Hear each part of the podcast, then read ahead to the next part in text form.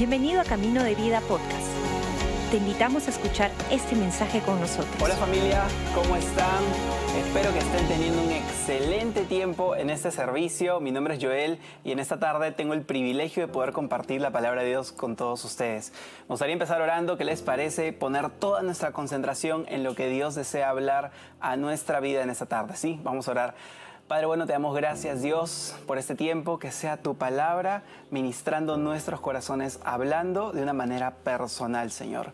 Te damos gracias porque sabemos Dios de que tú sabes incluso mejor que nosotros qué necesitamos escuchar en esta tarde. En el nombre de Jesús. Amén. Amén. Me gustaría compartirles algo de esta breve reflexión porque en realidad más es una reflexión ah, de algo que me gusta revisar de cuando en cuando porque lo necesito. Y espero que también pueda ser de, de mucha utilidad para ustedes.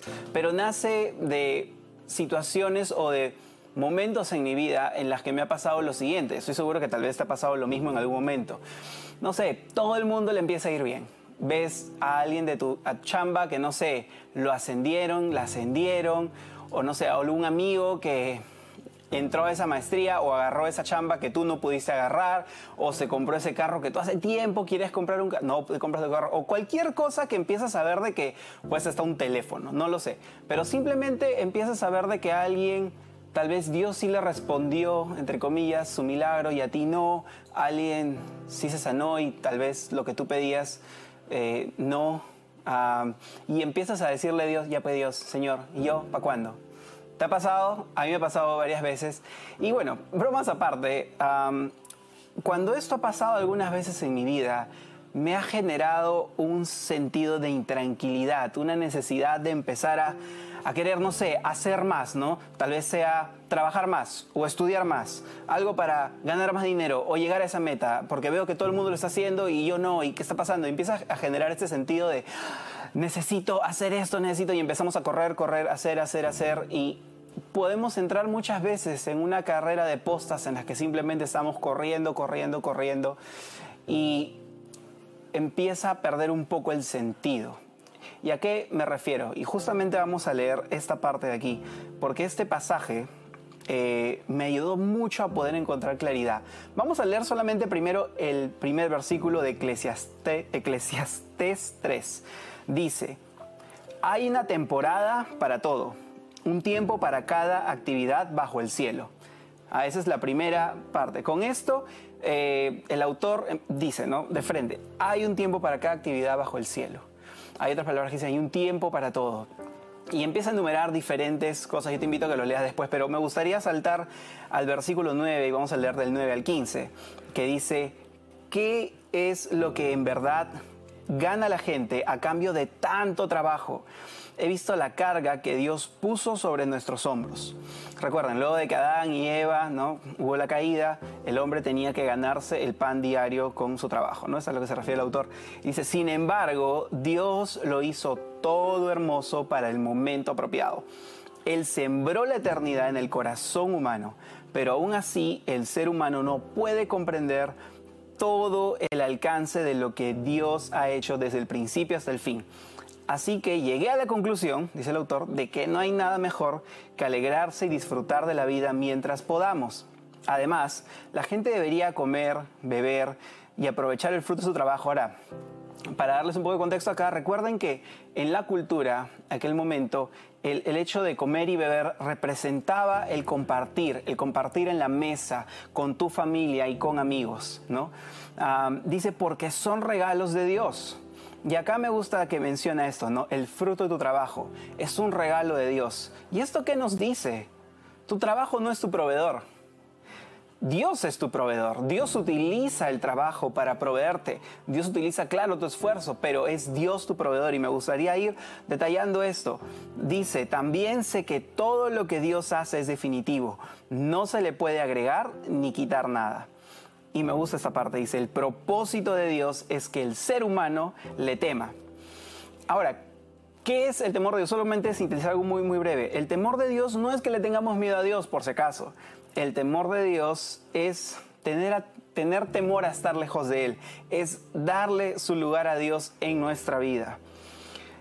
Leo lo que sigue. Dice, los sucesos del presente ya ocurrieron en el pasado. Lo que sucederá en el futuro ya ocurrió antes. Porque Dios hace que las mismas cosas se repitan una y otra vez. Es decir, ¿sabes qué? Dios ya sabe cómo va a terminar aquella cosa que te preocupa hoy. Entonces, ¿a quién quieres escuchar?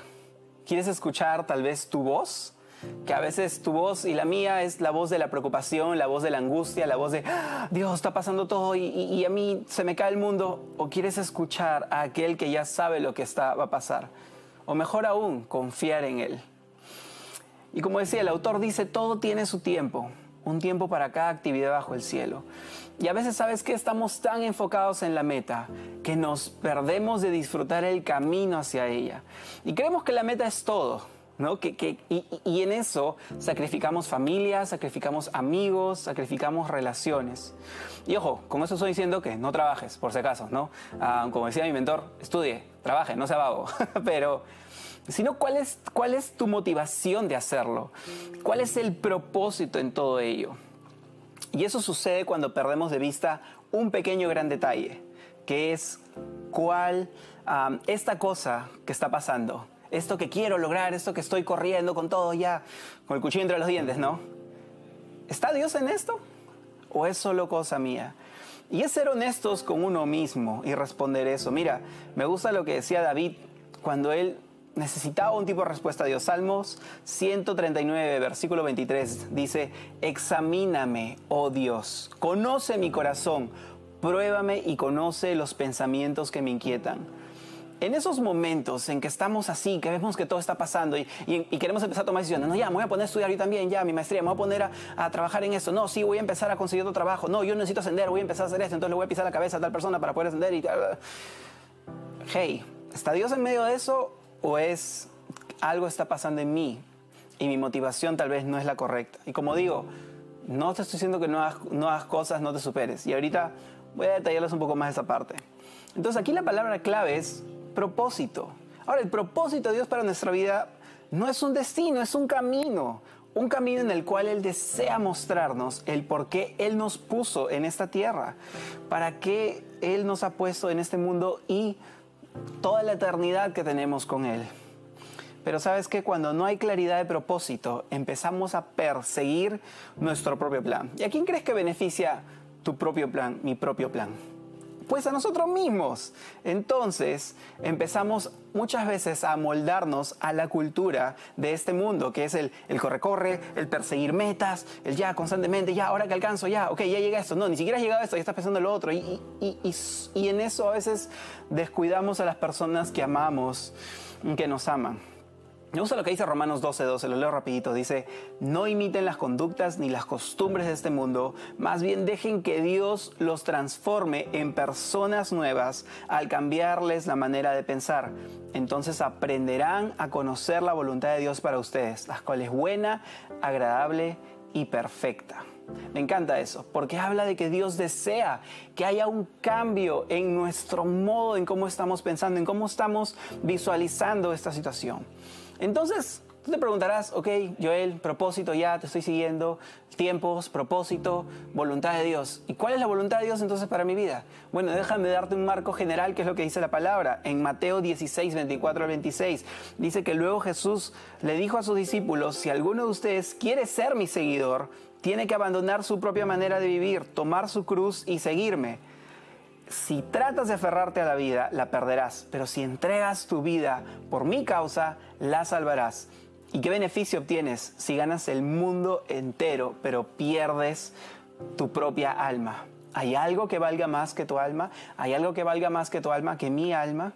Y ojo, aquí cuando nos dice la palabra, abandona tu propia manera de vivir, es, hey, es no solamente vivir enfocado en, tu propia cosmovisión, en tu propia perspectiva, es tomar la perspectiva de Dios. Y cuando creemos que tomar la cruz es, ah, pucha, es una vía de sufrimiento, no, Jesús no quiere una vía de sufrimiento para ti. Lo que Él dice cuando es tomar tu cruz en términos sencillos es vivir por otros y no solamente vivir por ti. El ser generosos con tus palabras, con tus acciones, el no ser mezquino, el no ser indiferente a otras personas. Y ojo, como te decía, con eso no te estoy diciendo que seas conformista, nada que ver, y ahorita vas a ver un versículo buenísimo acerca de esto, sino que aprendamos a reflexionar cómo es que estoy tomando decisiones, qué estamos persiguiendo. Mira, en 1 Timoteo 6, 6 dice, pero gran ganancia, acá dice la palabra, es gran ganancia, no poca ganancia, gran ganancia es la piedad acompañada de contentamiento. Contentamiento no es conformismo, sino es confiar en que Dios es quien cuida de ti y de mí. No es decir, ah, contentamiento, bueno, ya lo que tengo, ya, ok, sí, me voy a quedar sentado, no va a pasar nada, Dios me ama. No, es, ¿sabes qué es? Cuando hay contentamiento, hay un sentir de saciedad. Y eso nos permite estar enfocados en lo que es realmente importante. Porque cuando eso no pasa, solo andamos persiguiendo el viento. fíjate, voy a leer el último pasaje que está en 1 Corintios 9, del 23 al 27, donde Pablo dice, hago lo que sea para difundir la buena noticia y participar de sus bendiciones. ¿No se dan cuenta de que en una carrera todos corren, pero solo una persona se lleva el premio? Así que corran para ganar, dice. Todos los atletas entrenan con disciplina, lo hacen para ganar un premio que se desvanecerá pero nosotros, los hijos de Dios, lo hacemos por un premio eterno. Y acá dice Pablo, por eso yo corro cada paso con propósito, no doy golpes al aire, disciplino mi cuerpo como lo hace un atleta, lo entreno para que haga lo que debe hacer. De lo contrario, temo que después de predicarles a otros, yo mismo quede descalificado. Pablo, el apóstol Pablo, créame, si no conoces mucho de su vida, es o era una de las personas, yo creo que de las que he leído más competitivas de la Biblia. O sea, sumamente competitivo, sumamente preparado para su época, ah, preparado en todo sentido, académicamente, si quieres decirlo laboralmente, profesionalmente, súper preparado en lo que hacía. Sin embargo, él dice, yo lo que quiero es tener un espíritu de contentamiento, yo quiero estar enfocado, no quiero dar golpes al aire, quiero ser intencional pero quiero ser intencional en lo que es importante, que es que mi vida esté enfocada en el propósito de Dios, el por qué el Dios me puso. El apóstol Pablo tenía un llamado claro. Su llamado específicamente era predicar el Evangelio. Tú y yo también hemos sido llamados a eso, pero desde, en donde, desde donde estamos, desde donde tú estás trabajando, estás estudiando, qué sé yo, lo que estés haciendo en esta temporada de tu vida, no se trata en sí de un trabajo, una función, ah, mi servicio en iglesia, no, es toda nuestra vida, cómo está enfocado a esto. ¿Y a qué me refiero finalmente con tiempos? Familia, ¿saben qué? El tener claridad de propósito, el tener un espíritu de contentamiento nos ayuda a no estar detrás del aire, detrás de, ah, a ver, ¿qué cosa nueva ha salido? ¿Qué ha pasado? ¿Cómo hago esto? ¿Cómo hago lo otro? Ya, no debo superarme. Es decir, Dios, tú estás en medio de esto. Señor, dame claridad de propósito. Es el tiempo para ejecutar esto. Es aprender a vivir dependiendo de Dios y no de cómo se va moviendo el ambiente, cómo va siendo el asunto. Es Dios. Es correcto ir para allá. Es el tiempo yo te invito a que tengas un tiempo de reflexión acerca de eso y créeme, Dios quiere hablar a tu vida y darte dirección y Él tiene un propio camino para ti, un propósito único. Y si nos estás viendo hoy por primera vez, muchísimas gracias por quedarte hasta este momento. Realmente para nosotros es una bendición de que estés acá. Y hey, si ya estás acá, me gustaría invitarte a tomar una decisión es una decisión en la que tú decides entregarle el control de tu vida a Dios.